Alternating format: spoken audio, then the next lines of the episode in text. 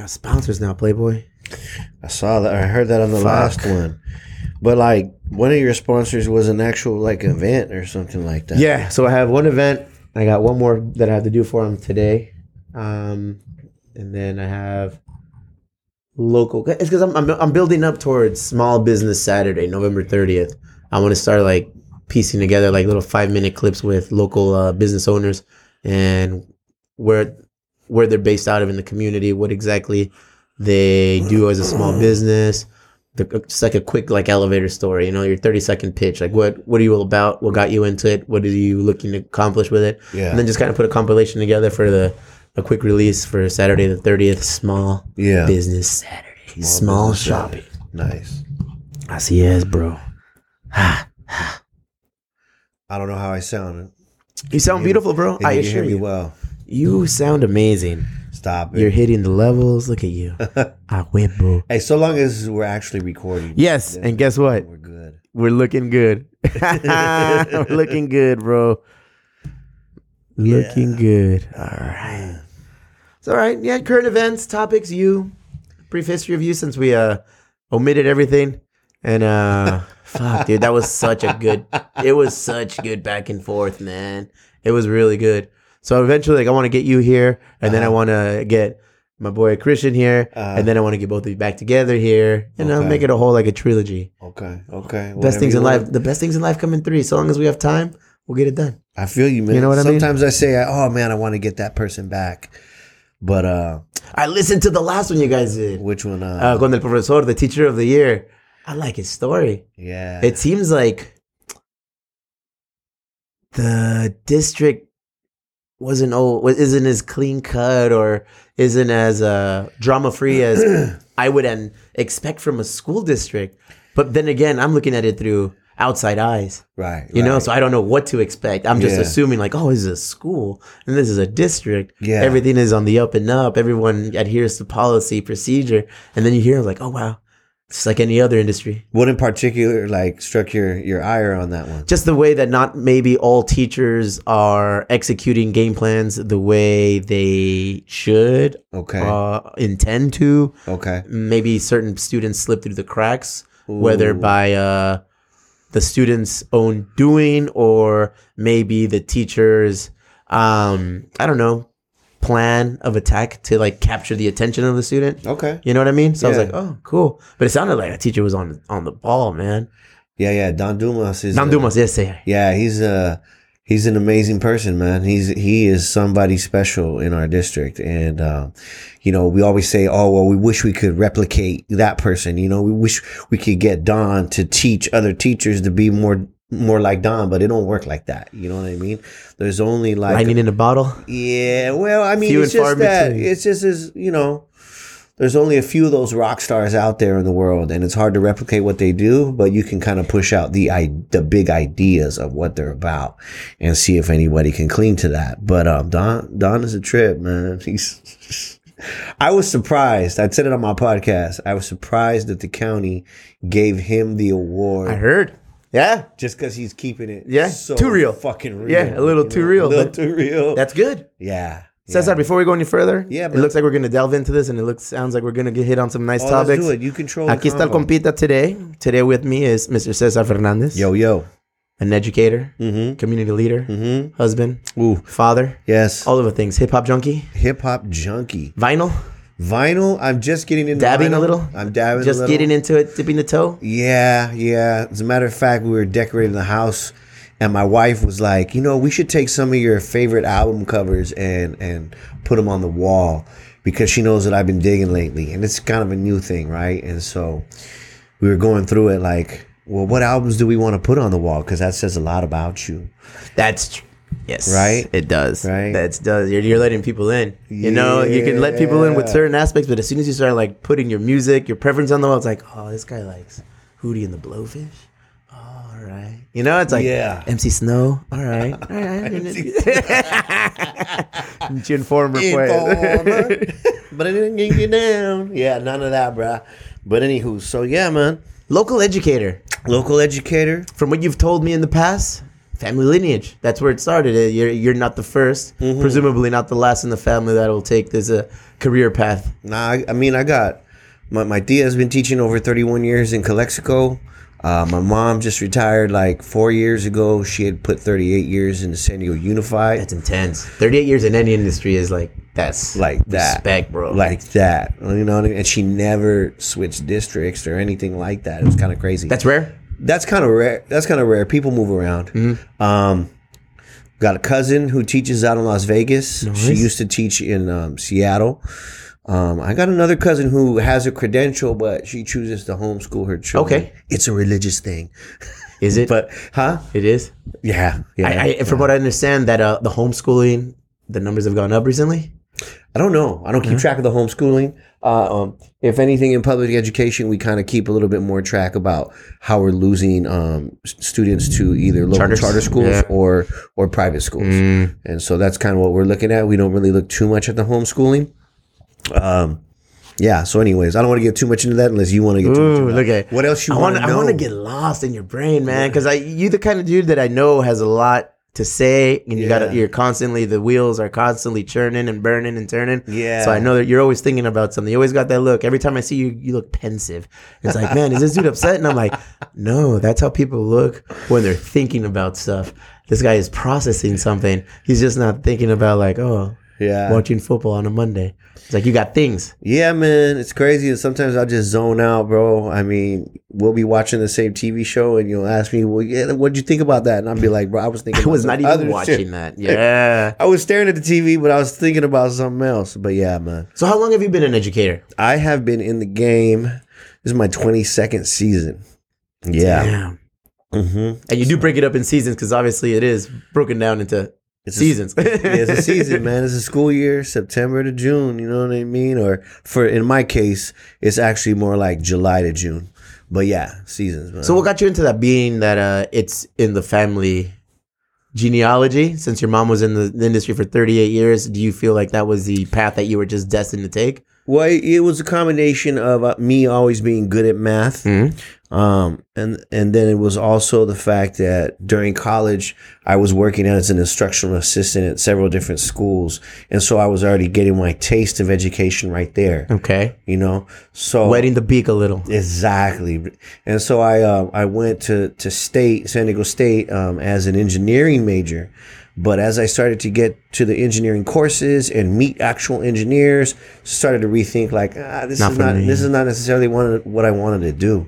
You know, people had always told me, "Well, you're good at you're good at art, you're good at drawing, and you're good at math." Oh, that's an engineer. Probably more like an architect or Mm-hmm. something like that. But they were like, "Oh yeah, you should just go be an engineer." They're just putting you in a box. Right. So that I mean, you know, and it's not their fault. They just want something good for me to do when I get out of college, and so that's what I went there for. But I ended up being like, nah, this doesn't excite me. And so for an engineering major, the easiest thing to switch to is math, and I was like, I could already just do that. You Yeah. know. So that's what happened, man. A little bit of. A little bit of the college experience, but then also the instructional assistance piece was was important. So as an educator, do you feel that the college experience is necessary? You're a mm. father, father of 2 You got two mm-hmm. little two little squinkles in elementary, I presume. Yeah. So I I have two little dudes in elementary and one that's two. Do you find that the college experience is what it once was? Is it necessary? Okay, so what, what it's not what it once was. Um, you know, it's it's hard for me to answer that question outright. So I'll say yes, it's necessary. Um, no, it's not necessary in order to be successful at what you do. Right? Anytime you're passionate about something, you're gonna do the learning anyways, and and you're gonna take you're gonna be willing to take the risks to be good at it. I'm sure you know all about that, and then uh, and and then you can be successful that way. Um, while I say college is necessary, I find it hard to push students toward that who aren't going to get scholarships and be able to pay for for their education sir. outright. Yep. You know, because that shit's expensive now. So I have a hard time saying, yeah, you know what, go get that hundred thousand Yeah. dollar education and then be in debt At what for cost? the next Yeah. fifteen to thirty Yeah. years. Mm-hmm. Exactly. You know, so I was lucky enough to go to college at a time where you know it just wasn't- feasible. It was feasible, bro. It was it was fourteen hundred dollars a semester. Um, now it's like I don't know, four or five thousand a semester for state. I think it's more. And not only that, I feel like the bar has been raised at San Diego State. Once upon a time, it was like that was the safety school, if that was even like a term to use. Now I, you know, I have people that come in here to the brewery or whatever. We talk like, oh yeah, I go to state. I was like, what's what's the criteria? What's needed to get into state these days? And they started like, you know, spouting out numbers, spouting out prerequisites. I'm like, oh wow, the times have changed. It's no longer 13th grade when you're going to state, my man. It's legit university life. Yeah, nah, for real. Um, so I was gonna dig up a, I was gonna dig up something for you that I had looked at the other day, and that's because our district is in partnership with San Diego State. They have what's called the Compact for Success, and if you keep a certain grade point average, uh, you go through certain hoops, then you're guaranteed, or you were guaranteed admission to San Diego State coming Okay. straight out of there, right? But they're rethinking that because of all the applicants they get at San Diego State. So from the document that I remembered, and I want to try to find it for you, but from the document, um, they get 94,000 students that apply there each year, bro. Is that crazy or That That is ridiculous, man. So- so- oh my gosh. you know that they have to be selective, Mhm. right?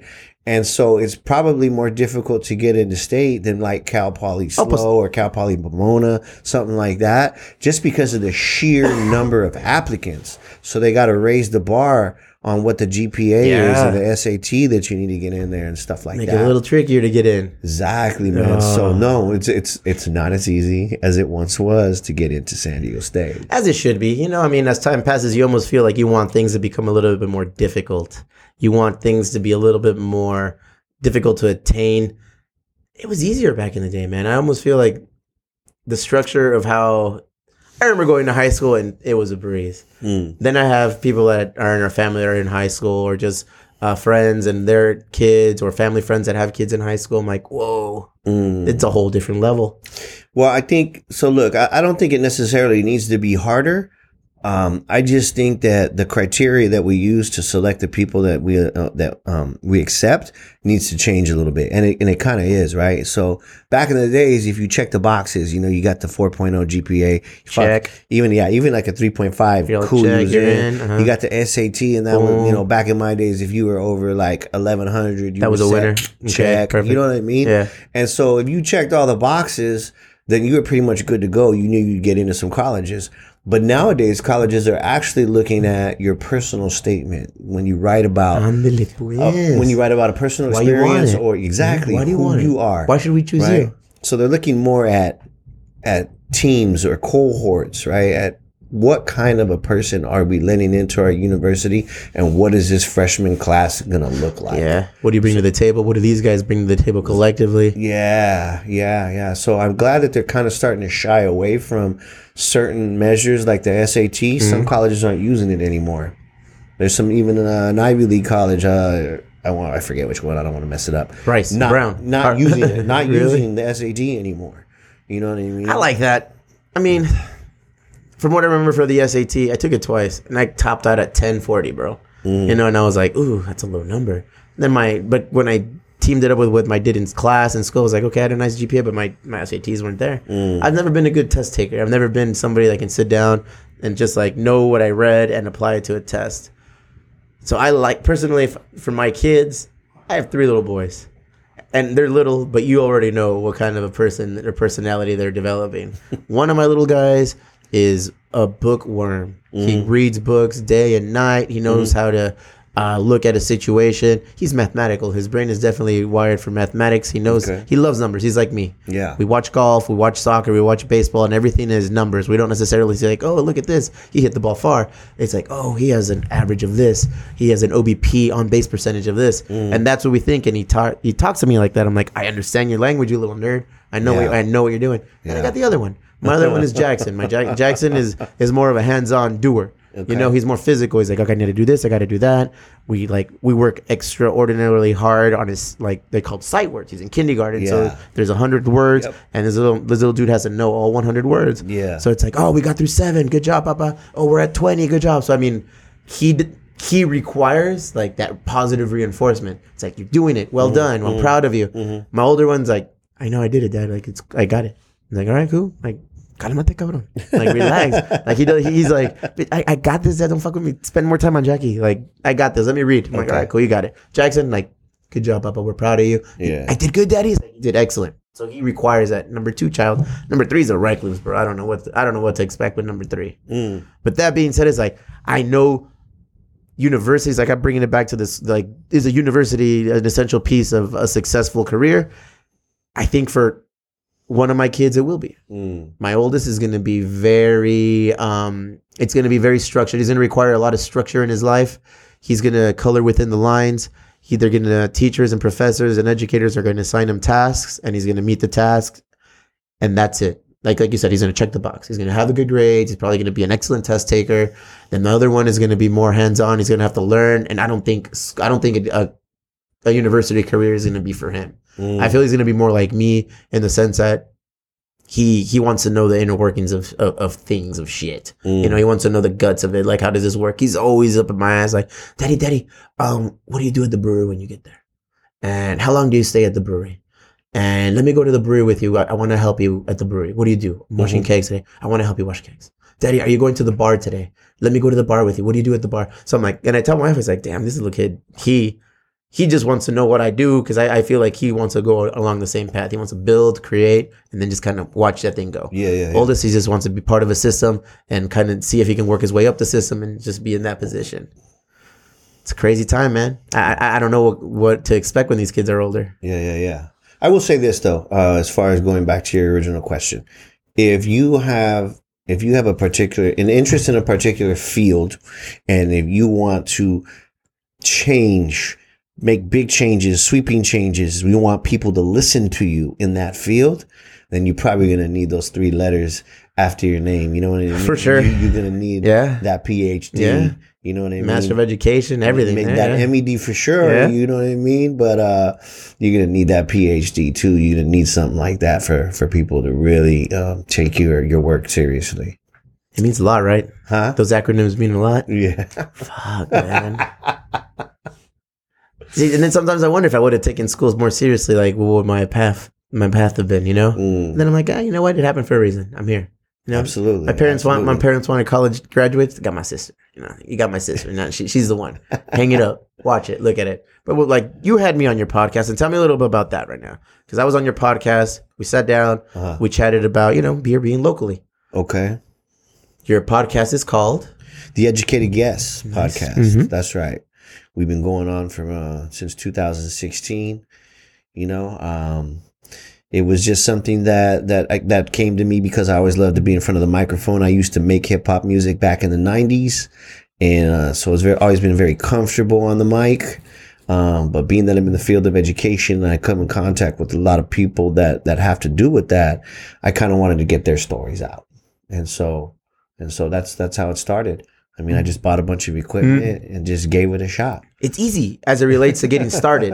You know, Yes, yes. as it relates to getting started, it's easy. Mm. As it relates to actually maintaining it and ma- well maintaining focus and keeping that momentum going, that's where it kind of gets tough. Mhm. You know.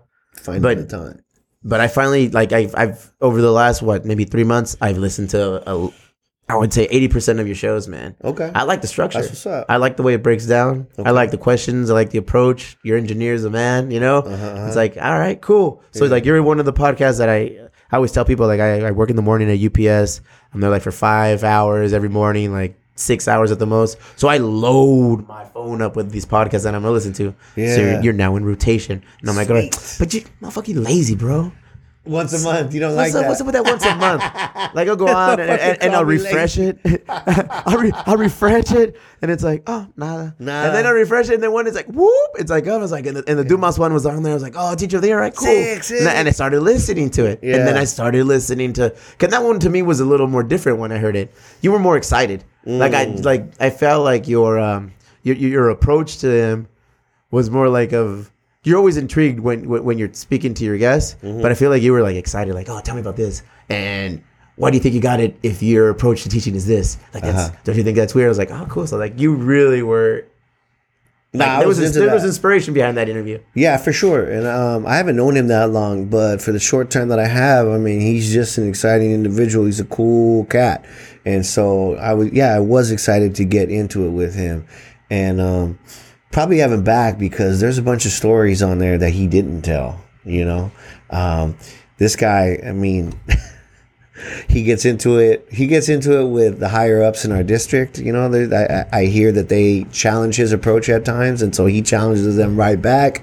Um, you know, he, he has to deal with stuff from parents every now I can imagine. very. I He has can a very supportive principal though. But yeah, the, I was I was excited to do that one. Now, being that your podcast is like directly deals with the industry of education, Mm-hmm. do you feel that a lot of the teachers, professors, doctors that you've had on as well, do you feel like they kind of like bite their tongue a little bit on what they want to tell you, or do you feel like they just let it loose and with no repercussions being coming their way? Do their bosses listen to your podcast? You think like has that word gotten out in, in, in the school districts, the neighboring districts? Like, do people know? Oh, fuck, Cesar's podcast coming out. Yeah, Yeah, valio dick. Let's see what these guys are gonna say. Yes. So a lot of the higher ups in my district listen to the podcast. Yeah. They know I have it. Some of them are fans of it. Good. Um, Others. but I don't, I don't, I don't watch what I say because it's been the same formula since I started, Hmm. right? And um, I have a disclaimer that I run every now and then, even though it doesn't probably legally it doesn't mean Doesn't shit. mean shit. I heard it. Yeah, Yeah, yeah, it's, it's just like, hey, this, these are my thoughts and mine alone. They don't have anything to do with anybody else. Yeah, bitch, but you said them. no, I Right? heard them. Yeah. I mean, so anywho's, um, yes, and a couple of times, a couple of times, I've had guests hit me up and be like, "Hey, I need you to edit this out." Really? Yeah. What's your approach to that? Fuck it. It's it is what it is. You know what, We're- bro? No Nah, cutting you room know- floor. you know what? The two people that asked that of me were friends. Okay. and so Let's hiciste I, did, it- paro. I did in the bottle, bro. All right. All right. Yeah, man.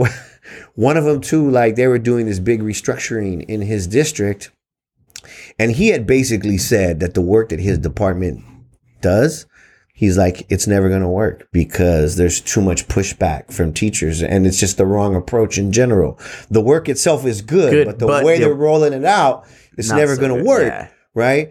And so, like a month later, because his district was in um, financial fucking distress, they fucking killed that whole department. Like he just had no job, Damn. so he was out looking for jobs, um, and, and in the same field. And so he calls me up and he goes, "Hey, he goes, you know, people have heard this uh, episode. I think you need to just get that part of it Shelve out. it. Yeah, just Damn. just just cut that out." And I was like, man, I was like, I was bothered because like you're messing with the integrity of the podcast. But then again, it's like, homie. bro, it's just a podcast. All right, Yeah. fuck it. I took it out, rewrapped it up, and posted and, and posted it again, uploaded it. So it happens. That's a testament to your podcast, bro. it happens. You know, that's a testament to the, you know, that it's growing. It, it's spreading its wings out. Popularity is there. yeah, But more importantly, it's like in your industry and in, in the education, it's like, damn, people listen to this. Mm, mm. So yeah, I mean, people. Some people are hesitant on what they're gonna say. Um, I know that the doctor that I Yep, interviewed, yep. he didn't want to be known by his Yep. real name. You know what I mean? Because you know he works for a pretty big medical company, Uh huh. um, and so he didn't want that to get back to his higher ups. You know? On Evil Brown, we have similar situations where we have local street vendors of Okay. the pharmaceutical status, Uh-huh. and they're like, "Don't tell my my name, don't this." But we always have questions, man. We are a very intrigued bunch, so we like to like you know if, if people tell us don't say this, don't do that, we're like, "All right, cool, whatever." Mm. But once it's out, it's out. I'm not I'm not gonna go back and chop it up, you know.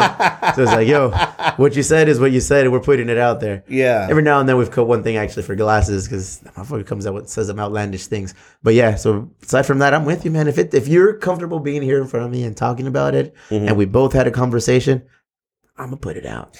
yeah. I mean, I'm I'm at the point now where it's like if you agree to do the podcast, then you agree that anything you say right It's- here, you know, Live, boy. As long as I tell you, Mm. hey, everything's recording, you should know Yeah. it's gonna come out. Going back to that interview you did with Teacher of the Years, Mr. Yeah. Dumas, I was listening, and I always had a question about that. How do you teachers remain like unbiased when you know you have a political stance? okay. you know you have a method of thinking, whether Uh-huh. it's religion, political, whatever it is, whatever the case may be. You guys have a fucking tall task when you believe in something and you know your student is on the complete opposite end of the spectrum. Okay. You know, like whether it's political, let's take it the political route. You know, let's just say you are in a classroom environment, you're teaching, you have a classroom full of high schoolers. High schoolers, you know, tendency to have that uh, mentality. I know everything. Fuck you. Like, Uh-huh. you know, whatever. Or they bring their politics that Yeah. their parents have. Yeah, They bring exactly. that And, that's them. what it is probably like 95% of the time. You know, Mhm. like whatever they hear at home, they're going to regurgitate to you in class. Mm. So how do you handle that? Like if, if, if you know like some kid is just coming up and just spitting some, I don't know, like some straight up conservative view that you know is like, you know, okay, it's not wrong. You're not 100% right. Your stance may be flawed. Do you tell them? Do you have to massage their like feelings? Because you know the parents are probably going to get at you if that kid goes around and say something Mhm. like, "Oh, acá el professor Fernandez, he was he was like, I feel like he was ridiculing me in front of the class because I have different thoughts." Mhm. Has that ever happened? No, not in my class because I teach math. Okay. And so we don't really have the opportunity to talk about politics or personal values unless unless there's an event that's just so big Uh-huh, that that people got to get it off their Yeah. chest, right? And so then I'll just stop class and I'll be like, "All right, let's get it out. This happened yesterday or this happened over the weekend and I know it's on your mind, blah blah blah." Anyways, but um, I'll, I'll say this is that you have to make sure that your classroom is a space where everybody feels comfortable sharing their ideas right? And that i'm not i'm not going to get on your case or i'm not going to hold it against you just because your ideas differ from mine okay? Now i will throw out a little caveat. Hmm? I will throw out something else though. If your views if your views disrespect somebody else in the room their humanity or their existence then i'm to cut in i'm to be like whoa whoa whoa time out. You need to realize that you just said this about so and so in the room.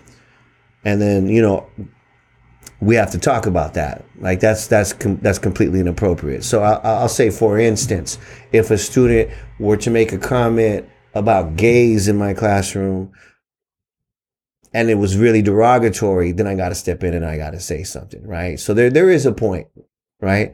Um, there is a point where you just have to stop things and be like, nah, that's not going to happen here. Just from situations that I see, like obviously big ones that come out in the news, things that just blow out of proportion. It seems that teachers, professors, educators, you guys are in a sense handcuffed with what you can do to prevent a situation or like I guess curb a thought process. You gotta you, you really just can't say, hey, all right, you know what, your racist views, that's not allowed here. Mm. Like I almost feel like you guys are censored on what you can do. Like the you, you, the arsenal of of things you can say or actions you can use to stop this, it's not all there for you. Mhm. Like I always um I saw a kid on a video obviously being disrespectful to his teacher, Mhm. squaring up to him, wanting to hit him, and like he started throwing punches at the teacher, and the teacher just kind of like taking it. And then I started thinking like, why is he like not just like, hey, tranquilo, like what's your pedo, like relax? Yeah. Because at that point I feel like, oh shit.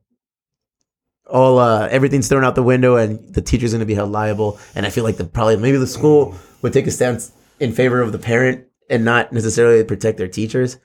Do you, are you guys in that position a lot where you got to watch what you say, take precaution with each step? Not if it's something like racism or homophobia or Islamophobia or some something like this where we're seeing it become more prevalent nowadays. Um, that we can step in and be be like, nah, it's not, Tranquilo. it's not gonna Enough. happen. Uh-huh. You're, you're wrong right now. Uh, now, a student trying to attack you is kind of a like a that's a different beast because I would say the quickest way to lose your job is to put your hands on the kid. Exactly. Yeah. Okay. I, I've known teachers that that got in trouble just for breaking up a fight and using too much force to break that fight up, whatever that may be. Right? It might be an elbow An check. elbow to yeah. It might be yeah, it might be an elbow check. It might be the the pushing back, you know, of two people that are trying to meet and fight each other. And just that push, that's enough to elicit a response from your administration. Right? For doing the right thing. Yeah, because nowadays there are only certain staff members that are trained to restrain a child or a student. Uh, so, so if you're not one of those people, when you put your hands on a kid, You're oh, taking your oh, career man, in your you- own hands. That's right. You're putting yourself at, At risk. risk. Yeah, Child. bro. So in that sense, some of us are handcuffed because of What do you think? what do I think? I mean, Look, am I going to defend myself? Yeah. Yeah, I'm going to defend myself. I'm going to try to restrain the kid if he's trying to punch me in the face. Yeah. Am I going to restrain the kid and then punch the kid back in the face? Not not that Not kind, likely. not that kind of defense. Not that kind of defense, right? I mean, it's not So so I mean, I fortunately I've never been put in that position. Um and he, it's probably one of those situations that has been occurring for decades. Pero ya ahorita, the time we live in, phones are everywhere. yeah. You know, social media is there. I Mhm. feel like just it's like these things are easily attainable. More of these situations come to light Mm-hmm. because people take video of it. You know, like on, on, on social media, I watch things that happen here in the school district that we're from. I have, a, um, not necessarily, but a friend of a friend, his kid got in an altercation at school, and the teachers, nobody stepped in. Mm. So this this parent, from what I was reading, was just kind of creeping, like, oh shit, what's going on here in the community? Uh, he said he went to school and like demanded answers. Like there was teachers in the video just kind of watching his son get beat up by another kid, and like, yeah, we can't jump in. Like at that point, it's just like we we gotta let this play out because nobody can really jump in and touch the kids and separate the kids. I'm like, god damn, Yeah, yeah, and I, and I hope you agree with me that, that that's just insane, isn't that crazy? Yeah, I don't. Why are you gonna just referee it? Like you gotta go in there and actually get, hey, Judge Mills Lane, tranquilos, guys. Like you over there, you over there. You're obviously not there to hurt any one of the kids. If anything, you're there to protect the other child from getting his ass beat. And that's what exactly what this video looked like. And I'm like, oh man. And that's what I thought. Like I was like, I gotta ask Cesar about this. Like these teachers are in a position where they're like, fuck, Yeah, I gotta stop this. But if I stop this, what are the repercussions coming my way for kind of stopping this? and and, and um, so I, I think I told you I'm also the vice president of the teachers union. Ooh, tell me. That And so- Tell me. So I had no, I I have the responsibility of representing uh, about a little less than 1,800 teachers oh shit. in my district. Yeah, yeah, I got elected in May. And you know all of them by name, correct? all of them. Nice. All. First name, we have handshakes and everything. Boom. You know what I mean? So my advice to them would be to not break up a fight. And that's insane. That is insane. But I'm I am here to give them the advice that will protect them and their livelihood, right? Now, would if I were personally in that situation, Yeah. what would I do? I don't I couldn't You tell can't tell- yeah. I can't tell you Mhm. because I couldn't just sit there and watch somebody else's child get beat up because I got children of my own Exactly. you know. And so I don't know what I would do, be, but I just couldn't. Cesar prior there. dadhood, fatherhood, probably a different situation than Cesar post parenthood. You know, it's like Even then, man. You think so? Even then, man. th- th- These are, these are other people's babies, man. I couldn't just sit there and watch some kid get his face smashed in, that's horrible. And that kid was getting his face. Smashed. Oh, I didn't see and that I was like, oh my god. and the Uh, adults are just watching, right? There was yeah, they were just kind of watching, but they were like like they had the look of like, what the fuck do we do? And I was like, yeah. And, and I felt for the teacher. I felt for the little kid getting his ass kicked, obviously, but I Yeah. felt for the teacher. I was like, damn, yeah. you know they want to do the right thing, but you know the right thing is going to cost them everything. I don't know how I, I don't know if I could sleep at night if I had just st- stood there Yeah. watching. Yeah, don't get me wrong. They weren't there like arms crossed and watching and just They were like, just oh. like, they were like, what do we do? Like, What do we do? One of them was like, oh fuck, what do we do? Like, do I get in there? And, and it's just crazy, man. Like I have kids. Everything I look at now is like, oh shit, I put my kids in this situation. Mm-hmm. I'm like, oh fuck, what was that? What was that with my kid? Like, if that's my kid, how am I going to react? Yep. And you know what? Eight years ago, I don't give a fuck. Eight years ago, I wasn't a dad, and I was, I was, I'm an asshole still, but I was like way more like, like self-centered as it related to like, I don't care. Yeah. I don't have kids. I don't, that doesn't affect me. But now everything affects me, bro. Everything I look at, it's like, oh, my kids, my kids. I got to put that my kid in that situation. And I'm looking at teachers. I'm like, kids are probably more reckless now, or like, I don't know if reckless is the word. Maybe they're more puffy chested in situations. They feel a little bit more brazen when it comes to like approaching a situation. I feel like kids are a little more disrespectful now. Over the years of you being an educator, have you noticed a change? Have you noticed, uh, I don't know, a downward spiral with the way uh, the students are acting towards like an authority figure, like a teacher, a principal? Is that changed? now, first off, Alegas. First off, you being three punks Uh-huh. Ales, that you should be down with question authority at all Always, times, right? Yeah, but Right? there's a right and a Okay. wrong way. I've been questioning all my life. I still question to this day. Uh-huh. And you know, and that's why you guys call yourself three punk girls. Like that's why. I mean, I'm not here to fucking fight everybody. I'm here to just like, oh yeah, why?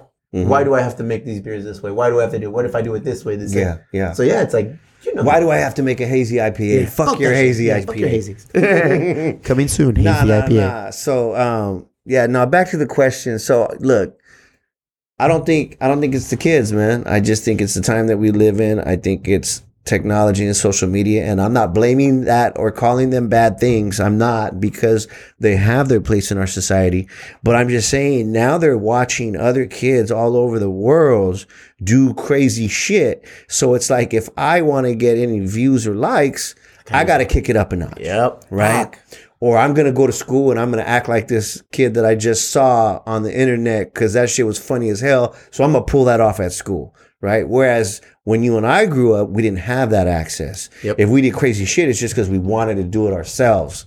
Now they have, now they can see it in real time almost. You know what I mean? So that's the difference. I don't think it's the kids at all. And I, and I don't think that we're in a downward downward spiral, um, only in the sense that us adults haven't done enough to make to make this world a better place. And so hopefully these kids will. You know what I mean? That's that's just my hope. Uh, and now we can end the podcast, everybody. Ah, say, wait. Cesar, pulled, Cesar pulled out the violin In for the you little, guys. in a little ribbon and a bow. Put it in a little, a cute little package. Nail champ. That's it. We're done. Nail champ.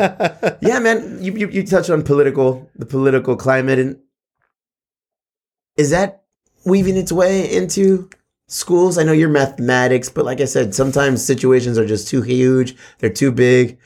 Like, do you see that coming into schools? Like, do you see like the legit lines being drawn with like, oh, well, you're this? Because when we were growing, when I was growing up, I remember like, yeah, there was like we stuck to our, our, our own little cliques, our own little tribes, you know? Mm. Like the Mexicans hung out with the Mexicans. Uh, Black dudes hang out with the blacks. Filipino dudes hang out with the Filipinos. And, it, and it was just like that. White dudes with the whites. Um, Or, the, or there was the, the jocks, right? yeah, You the know, jocks, the, uh-huh. the, the fucking band people. You know, it, it was clicky. Mm. And I'm sure it's still clicky now, but is it politically clicky? Like, do you notice that? Is that something that's there or is it something that just, it's big everywhere else but at that age? I wouldn't say it's politically clicky. I would say that kids are are now more politically involved than we were. They're more in I- tune. I- yeah, I feel like when we grew up, it just wasn't a space for kids, right? That that belonged to the adults. Social right? media, brother. And, but I feel like now kids are very politically aware and they're taking part in movements that we probably wouldn't have when we were younger. Um, that's a good thing. no, it is a good thing. That is a It- good thing. It is a good thing. Social awareness. Uh, and, you know, there's things that we need to watch out for. Of course, we can't just we can't just be calling each other out all the time. Sometimes we gotta gotta call each other in and say, "Hey, we we all care about X situation, but there's certain things that have gone on that need to be discussed and fixed." Instead of just calling people out and saying, "Well, you're a piece of shit because you uh-huh. said that." Nah, you know, we need to actually bring folks in and be like, "Well, what were you really trying to say, and how can we possibly work on this together?" So there are things we need to watch out for, but but I think that kids are definitely more politically aware and active than than they've ever been. And I I ain't gonna lie, man, I like that because if we haven't done the Mhm. job, then maybe they can. the biggest movement growing up was the um, Rodney King trials when I was young. I was Okay. in middle school, and I remember um, the verdict came out. It was not guilty. Yeah, And like the next day, like there was an uproar, bro. Like, Uh-huh. There was an uproar, and I was only like in seventh or eighth grade. yeah, And and and and people were like, you know what? No, this is this is not right. We got to do this. And a couple of heads from school like, fuck that fourth period. I don't remember what period it was. Fourth period, we fucking get up. We walk out. We march. And it was on the news. Like, expect students tomorrow for organized march out of class. And, da, da, da. and I was like, damn, is that really going to happen? And everybody like the bell rang. They took roll. Ding, everybody got up, walked out, and I was like, oh shit! Mm-mm. Like this is a movement. This is something that's going on. okay. I didn't do anything. I was just sitting there. I was like, fuck. You know, I was like, everybody got up and left. I was like, all right, I guess.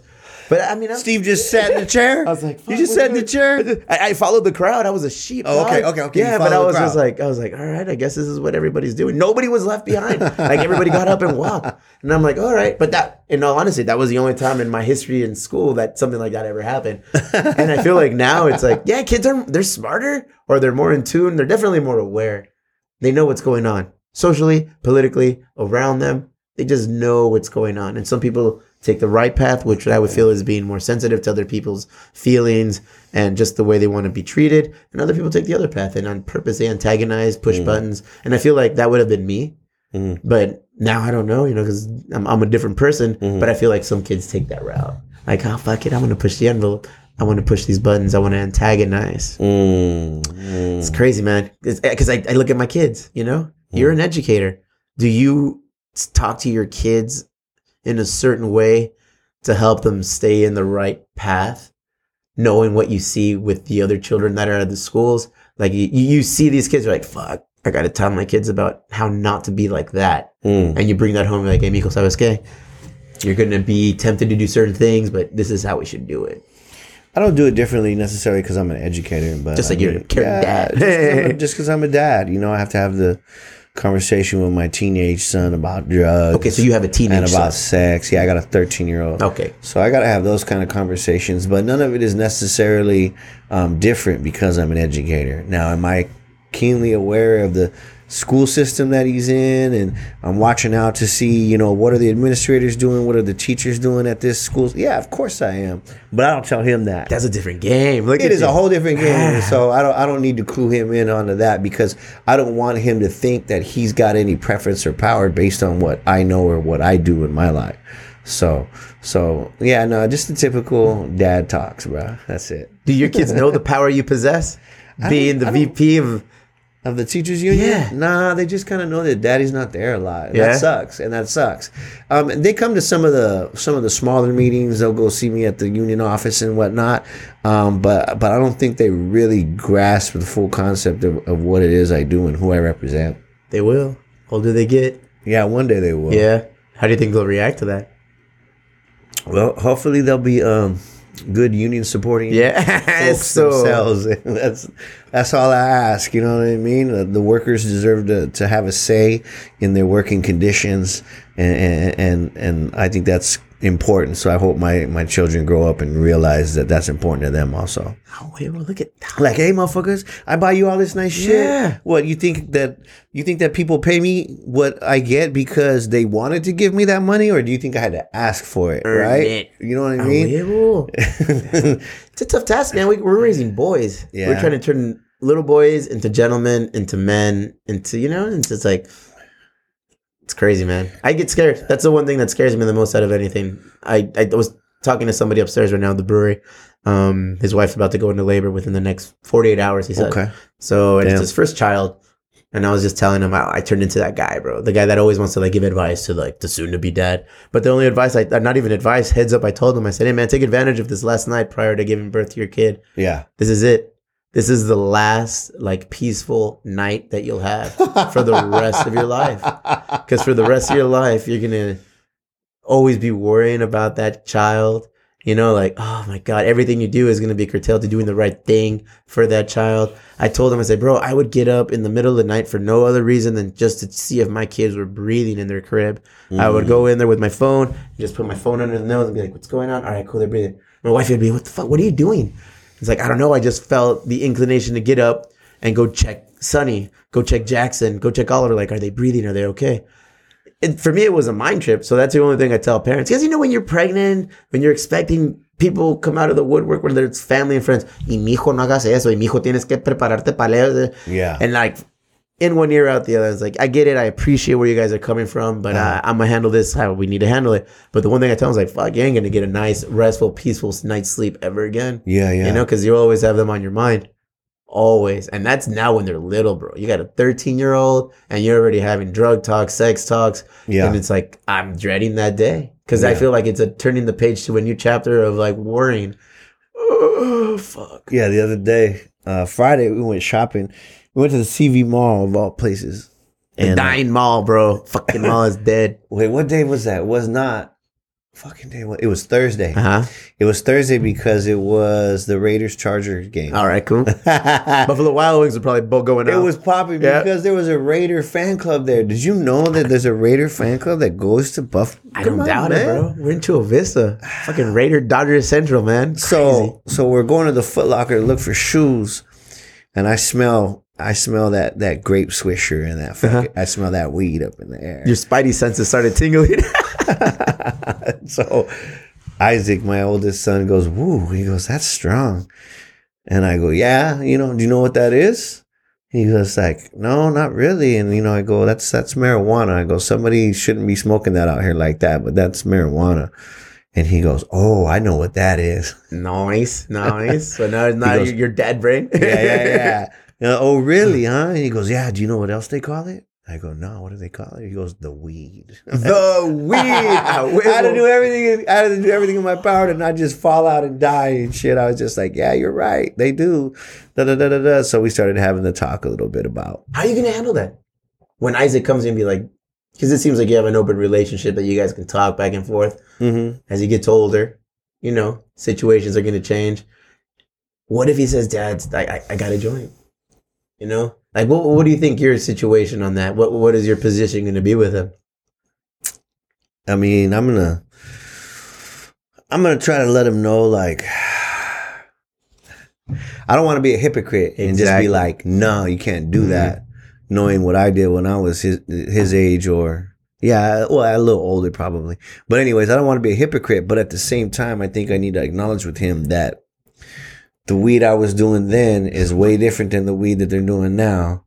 And over the course of time, the weed that I had done in my lifetime had started kind of trying to starting to wig me out, like making me a little paranoid, right? Welcome to the so club, man. right, so so it's like I don't, I have no idea what the weed nowadays is gonna do to your mind. I just need you to, so little, bro. yeah, I and the frontal lobe hasn't developed, and they're just not there yet. Yeah. So so I think I think we need to talk about the differences of when when I was doing my thing and what kids are doing nowadays and the dangers of it.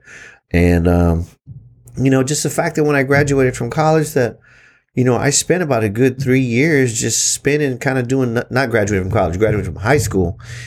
I spent a few few years just not really doing much, taking a class here or there, partying with my friends, and maybe some of it did have to do with the weed and the alcohol that I wasn't quick to go get it. You know what I mean? So I think you just need to keep in mind that weed is something you can't do every day. You just can't, bro. You got a fucking problem. You know what I'm saying? so I, I have to have that kind of a discussion, just the reality of it, the real deal. Oh man, Not just you can't just be a flat out no. no, pues no way. I mean, You know? in your mind, that's what you want to Yeah. be, and you want But to how not do we react it. when our parents tell this straight up no? Yeah. Oh yeah. Well, what if I do it like this?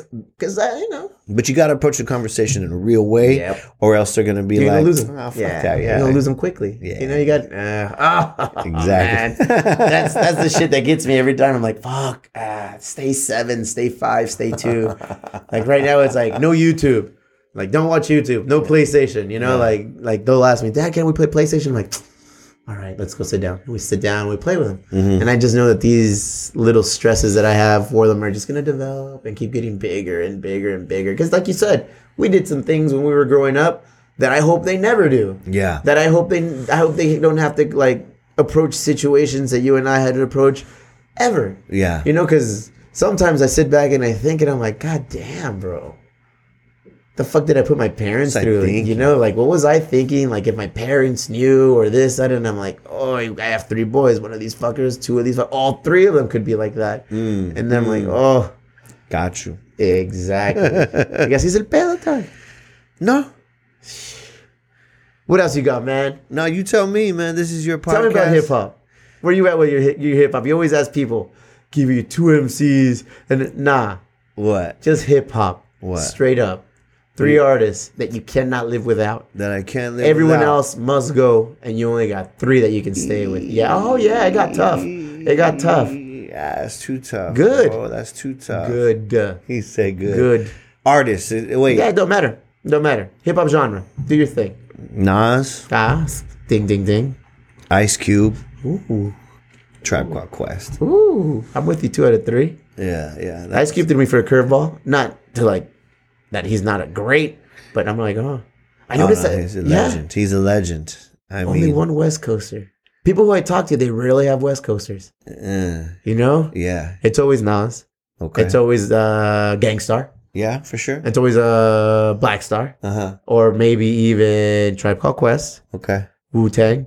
But it takes a lot for somebody like to say, oh, yeah, I'm gonna throw in some pinchy orangey, maybe some Snoop Dogg, some said some Dre, orangey. some Ice Cube. You know, No, I think that I mean that played a big part uh, that played a big part when I was growing up. Just that West Coast sound, um, and I think Ice Cube was just. I mean, obviously he was a pioneer.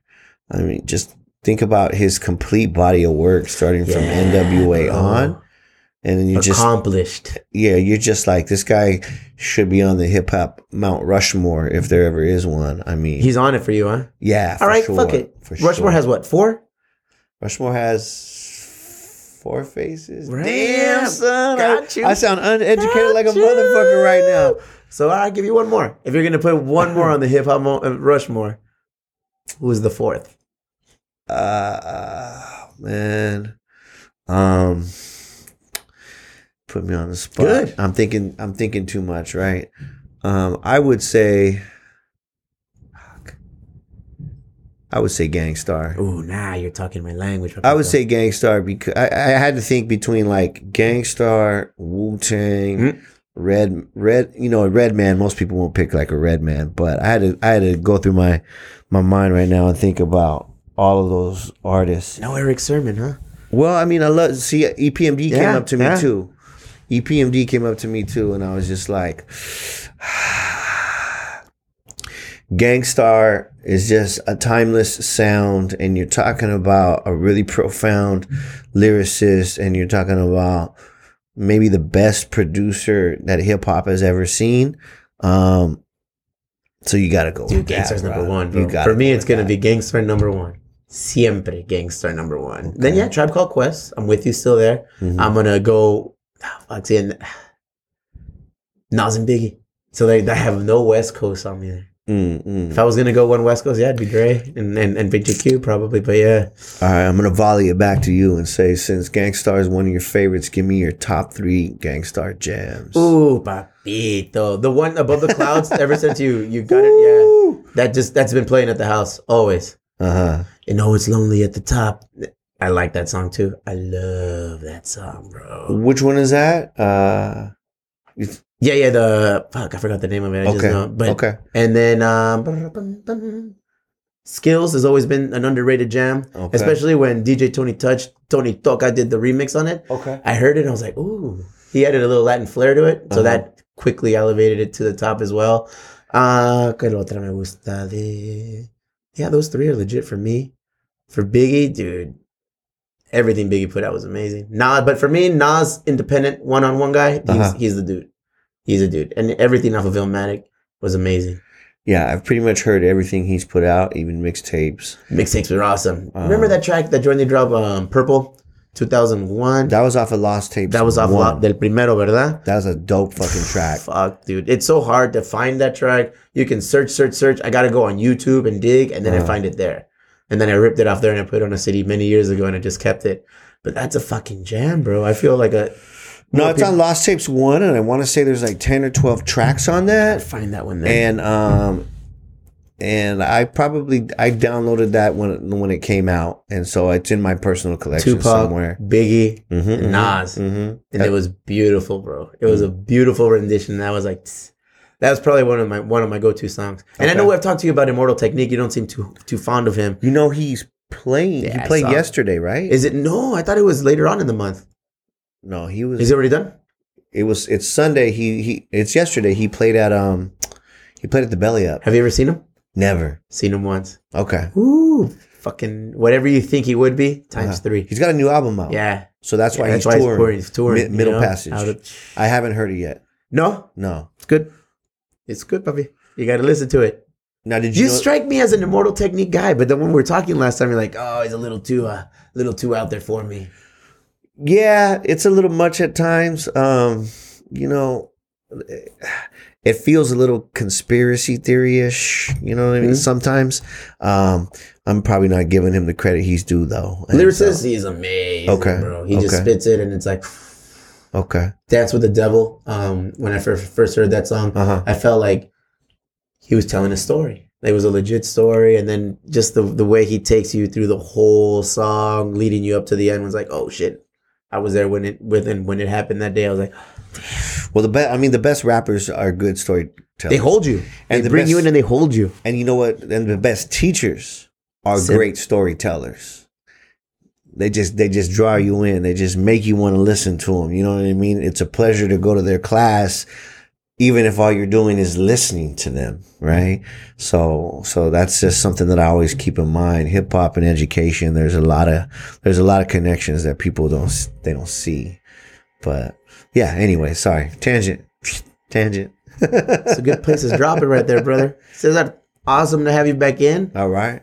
Back for the first time. Yeah. Because the first time really didn't count. Yeah, man. But the way we're gonna do it now, we're gonna do this one. I'll bring Okay. in Christian, and we'll bring you both in together because I feel like you guys play off each other very well. Being Okay. both guys, educators, industry, Uh-huh. doing your thing. Uh, You're a good dude, man. I appreciate you, man. Thank you for Hasta having me on, man. Gracias, champ. I just want to Promote anything, push anything. What you got? No, no, no. So your episode is going to come out next on the Educated Guest podcast, and so me, me and my guy, um, when we recorded it, man, we were just really impressed with how well you interviewed, but but how much knowledge you dropped without maybe even knowing um, the specific educational jargon that goes along with it, right? I gave you the process without the proper terminology. and that's and that's and that's a beautiful thing because because I'm now going to start interviewing people that aren't necessarily in the field of education but are successful at what they do.